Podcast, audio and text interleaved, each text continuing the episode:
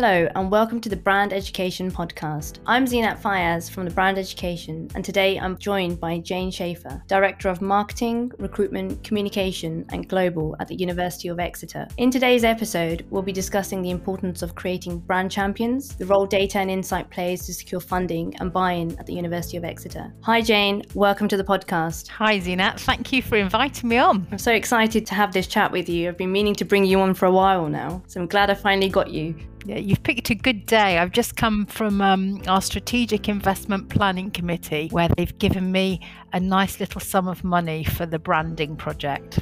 nice. Congratulations on that. Thank you. Before we um, kick off on our podcast, we kind of invite people to talk about, you know, what they've been doing in their careers. So can you give us a bit of a, an overview on your career so far and how you came into education? I was um, born in the far southwest in uh, a town called Newquay, which many people will have come to for our for their holidays and and, and what have you. And interestingly, it was a, a place which has sort of poverty of aspiration for higher education, and I was the first in my family to even consider going to university. So I came into my choice around university sort of really without much um, awareness of what I was doing or or anything like that. And and I um, got a scholarship from a local um, company, which was called English China Clays, and they sponsored me through university.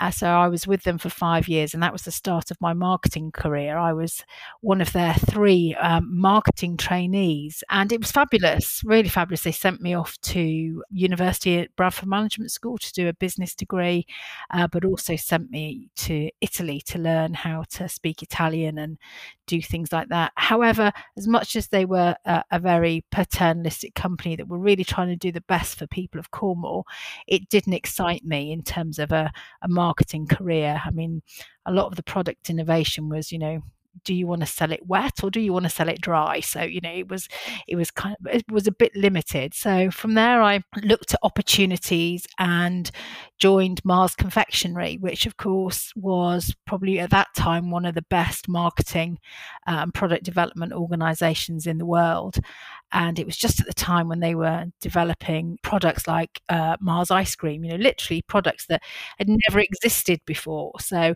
it was really exciting time uh, to be there, and obviously that business to consumer brand that you sell through um, supermarkets and all sorts of things had such a lot of layers uh, in that. So that was absolutely, absolutely fascinating.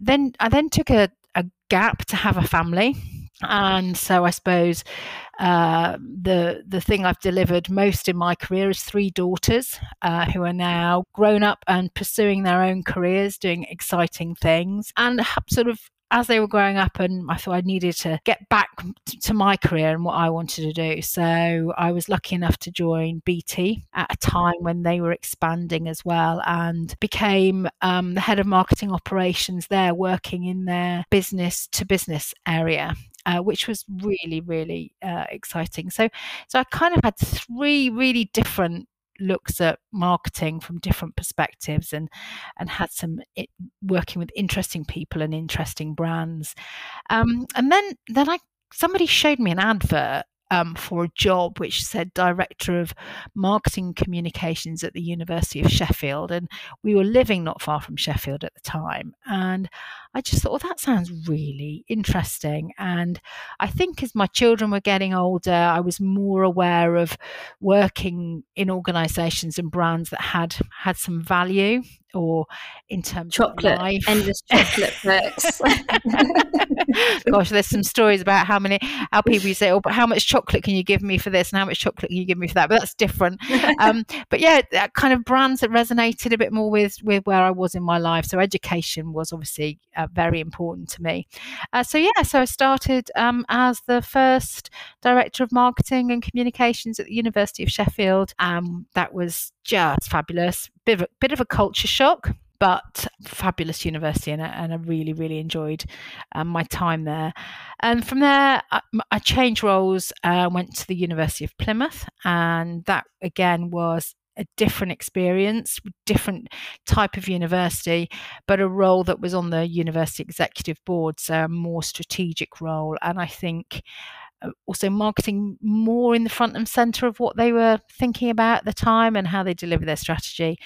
And then eight years ago, I joined the University of Exeter and um, really enjoying my time here. Never a dull day lots of exciting things uh, to do and work with, um, I think, the best marketing and communications team, admissions, student recruitment team in the whole of the country. But I would say that, wouldn't I? I agree with you, Jane. I agree. they are fabulous. So, but also a great, a great board, great support, and um, somewhere I feel marketing is really paid attention to. So, yeah, very happy to be here. Sounds incredible, and what a journey that you've been on, actually. And then bringing those skills into Exeter really, you know, helps bring in all those different layers from different industries and bringing that expertise into into the higher education sector. So yeah, you're a bit of an asset then, aren't you, Jane? So I know that Exeter has been doing some incredible work, and you and your team have been behind some interesting and exciting initiatives recently. Can you tell us a bit more about like your approach to marketing and reputation management at the University of Exeter, and you know how you've been able to get buy-in from execs and leadership teams um, and also just encourage you know your team and like you know what are some of the kind of things that you've been doing at the university so far? So for me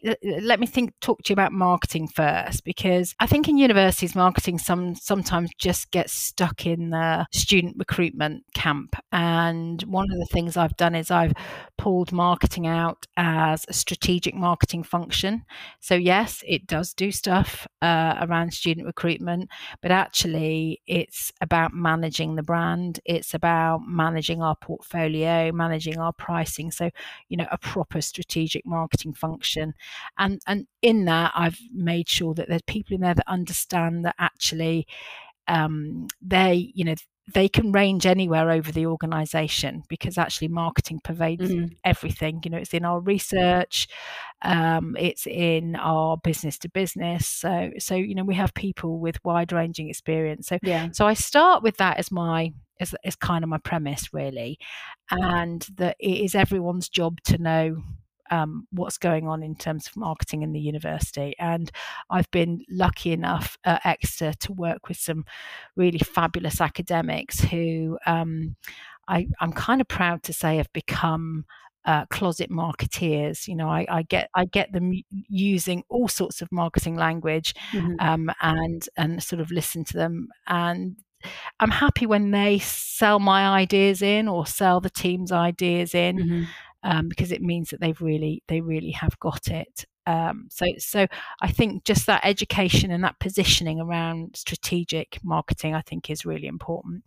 And then reputation similarly is is kind of a bit ethereal, isn't it? People talk about reputation um, and how do you how do you sort of pin that down and i think one of the things that's been quite helpful um, over time is is league tables have really started to give us metrics around reputation something to hang something to hang our hats on. Yeah. But what people really mean is when they talk about reputation is you know what do we want to be famous for? What do we want people to talk to us about? So so I again start that strategic discussion is, you know, what do we want to be famous for? And if we want to be famous for X, Y, or Z, then you've got to be sure that you're good at X, Y, and Z. And then it's the it's the marketing job to uh, let people know. It's the communications job to let people know. So at Exeter, our issue very much was, and this is where data helped. What you, Zeenat, did, you know, brand education and how we've utilized some of the metrics around the others is realize where our reputation gap was. So looking at our citations and seeing where we our citations were really good, really high, but our reputation was low. Yeah. So, you know, that gap, I quantifying, identifying that gap, and then giving senior leaders that graph really and saying, I've quantified our reputation deficit, and now here's my plan. And so I think that really, really did help and was a bit of a turning point. So I tend to tend to try and be data led and work with uh, work with the leaders in in the university to you know to kind of close those gaps as much as I much as I possibly can.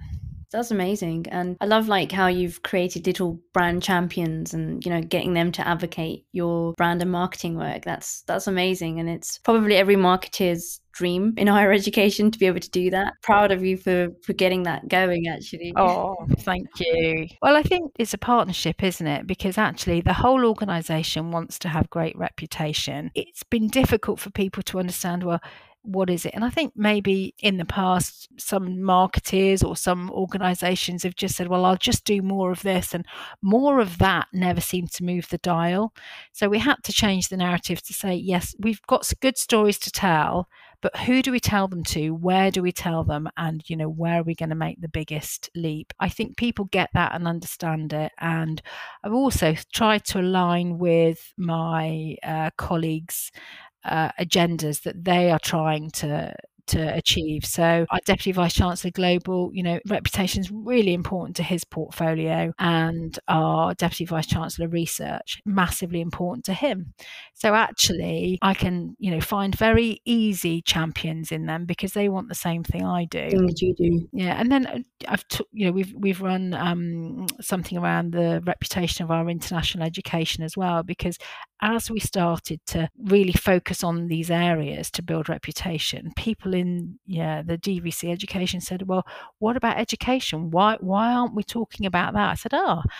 There's no reason why we shouldn't be. Just if I can have some money, I can do it for you too. So, you know, it started to sort of snowball, and, and, and people really saw the benefit and, and then wanted that kind of approach applied to their area. And our latest um, kind of reputation building project and campaign has been around the humanities and social sciences, uh, which has been really exciting to talk about, you know, um, social justice, women's issues, because it's quite easy sometimes to talk about science research. It's a bit harder to talk about mm. some of those others. So that's been really exciting to do that project. I think those kind of projects are always quite, they get that societal buzz and the emotion connection, don't they? Because I think what are the wider issues that can help or where can you bridge gaps in society? Society, like the research that you're doing. So I think, no, those are very exciting. One of the things that really stood out was like, you know, your collaborative approach and, you know, feeling almost being um, mindful of where colleagues need help and just coming in and, you know, bringing in your own, you know, how could you help them? So I think that's an amazing approach because sometimes in higher education, you see that certain departments don't work together and there is a lack of collaboration and a lack of sharing knowledge. But I think what you're doing is bridging that gap, aren't you? You're really looking at how can I help them achieve achieve what they want but then also help ourselves at the same time, which is so powerful for, for the sector. Yeah, I've, I've always felt that us as a strategic marketing team, a reputation building team, we're not here to do that in and of itself. We're here to do it for the kind of advancement of, of the university and higher education. And if reputation is better, if, if we start to move in terms of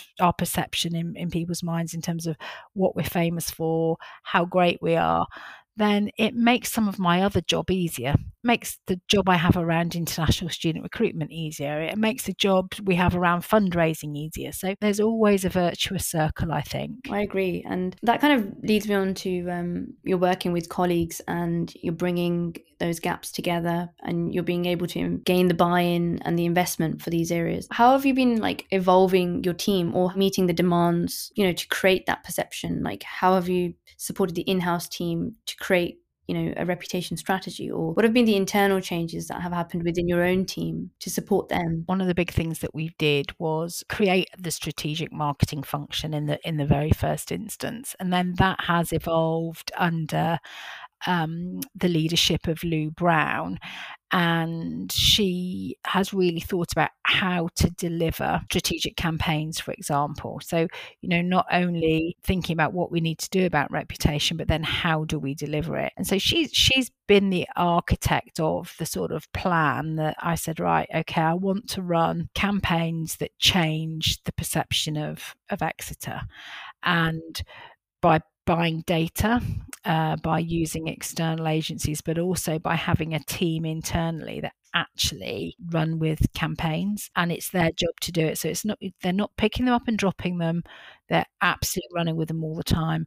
Um, they're working with design agencies, creative agencies, strategic marketing agencies.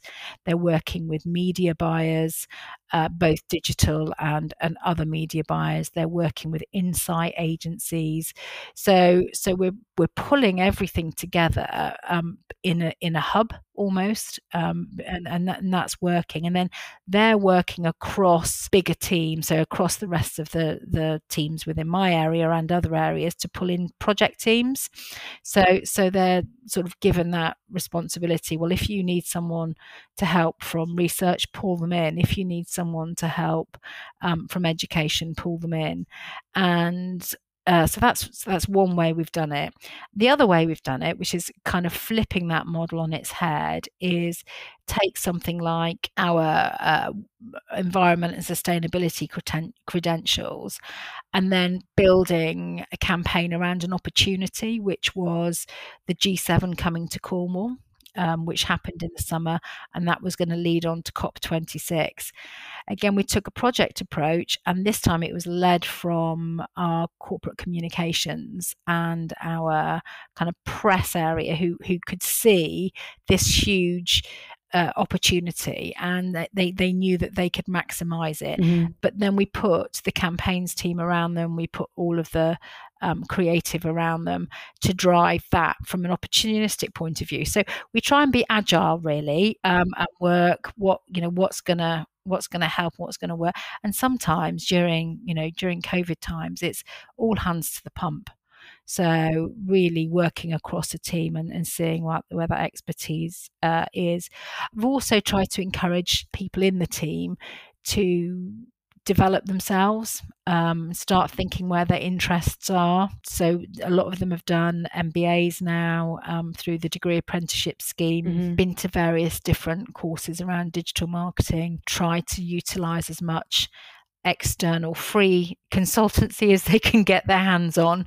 But yeah really really you know encourage them to do that as well. That's amazing. And it, feel, it feels like um because you've gone in with like a bit of a, a, hybrid approach haven't you? Yeah. it's almost like you you've got the expertise inside but you've also i think it's okay to ask for expertise in particular areas because they're the experts and bringing that knowledge into the university and collaborating with them. So I think that's so powerful. And leading on to that, like, have you seen what are the kind of key results or contributions that you've seen in approach like this, or in terms of the campaigns and in terms of the results? Have you seen like working like this has created a bit of a, a shift change or a, a, step change? Yeah, definitely. So um, we measure everything that we can get our hands on, to be fair. So I think we use all of the traditional methods and uh, around uh, marketing and digital marketing that you would imagine that you could see, you know, in terms of awareness and visibility. But increasingly as well, we are going deep into the measures around the league tables and brand tracking as well. So, in terms of the league tables, we have seen us move up considerable amount of places, bucking a bit of the trend of some of our peers. And doing the analysis it is the reputation measures that are doing that. Now i can't i can't say hand on heart every bit of that reputation measure is due to, due to our campaigns. But isn't it it's a great coincidence isn't it that it happens at the same time and i'm sure there is a you know a knock on result to that. And i was clear with the exec that you know we will see an uplift. I won't be able to claim everything to the to the work that we've been doing but you know it will have bit will be a factor. And then the other thing around brand tracking is we can also see where our um, awareness ratings in brand tracking against our competitors has moved as well. And we're also doing brand tracking words, and we can see those words changing from what we might have been famous for three or four years ago to what people are thinking about us now. And that directs those link directly to the campaigns that we've been running. So we've both got the quantitative things that we've got, but also some of those more qualitative measures around brand tracking So it's really exciting to see. That is really exciting. And have you have you found that the kind of direction and the narrative that Exeter is on. Is that what you've seen? That's what people are talking about, and that's what people are knowing you for. Yeah. Because like, I think some of the time, some things are when you talk about brand tracking, it's always very oh, like it's intangible. But it's great to see that you've put together metrics in that place, and then once those campaigns are over, you kind of know what to look for. Yeah. I think some universities really struggle with what are the kind of tangible benefits of doing this. Yeah. Right. And I feel like what you've done is actually shown like these are some of the tangible benefits around it. I mean, we want to position around three key strategic pillars in terms of uh, research. So it's greener, fairer, healthier is our is our sort of shorthand. There's bigger words around that, but greener, healthier, fairer. So actually, I'm going to be focusing our communications and campaign work, our marketing work around those themes.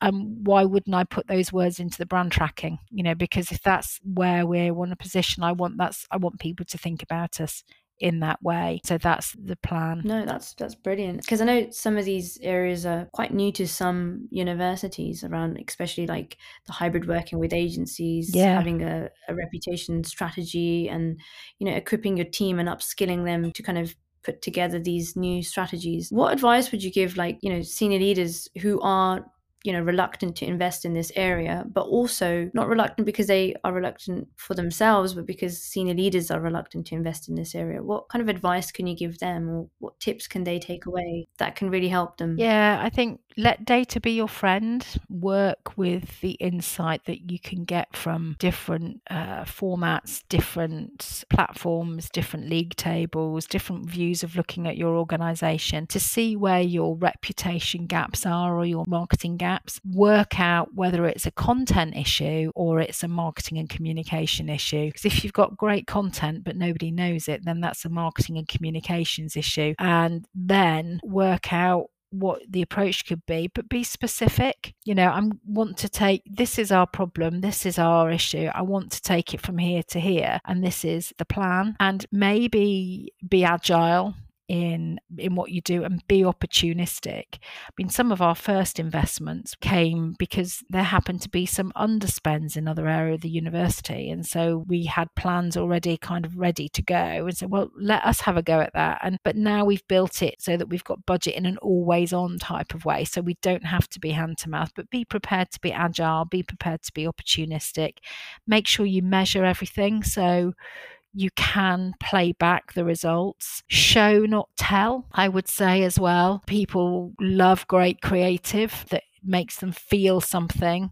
So keep it exciting, keep people engaged, um, and then show the results. And I think if you focus on what the what the organisation needs, and then find those people who who understand and those needs are theirs as well, then it's not just the marketing department saying this is it. It's it's actually now the DVC research or the DVC education um, saying, look at this, look at what we've done. Um, and that gate that gives me a real sense of pride when you know I'm sitting in a meeting and I don't have to say a word because all you know these people are going, look at this great campaign that we're running. I'm thinking that's a real change. I love that. And I think um, that's amazing um, advice. And I think it's a great note to kind of end on as well, this amazing podcast and some really insightful tips there, Jane. And um, it feels like, you know, what you've done is change the mindset of the institution by, you know, show having the data, creating those brand champions, now having an always on campaign, you know, that's a lot of success at, at um, Exeter and that takes a lot of work, but it's it's something that you can do and you've done it. So it's um, an extraordinary uh, achievement. So yeah, really excited and hopefully that gives our listeners some great takeaways. Yeah, it's only taken me eight years to become an overnight success, hasn't it? they don't see all the work that goes in the background, do they? no. They only see when it's happening, Yeah. when all this amazing achievement is coming into Yeah. fruition. I think that's like with anything, isn't it? But it's a it's a great place to be in. Takes time. Takes time. Yeah, yeah, it takes time, and I think that's another thing, isn't it? Yeah. patience and perseverance, um, and working with the academics and your teams, even if you get resistance and reluctance, it's just stick with them. They will, it will happen. So thank you so much, Jane, for joining us on today's podcast. It's been a pleasure. Thank you, Zena. I've really enjoyed talking to you. Thank you so much for listening to the Brand Education Podcast. I hope you've enjoyed today's episode. Please do leave us a review, tag us on LinkedIn. Please also share it with colleagues across the sector. We're always interested in hearing your feedback. Don't forget to subscribe. Thanks again and see you next time.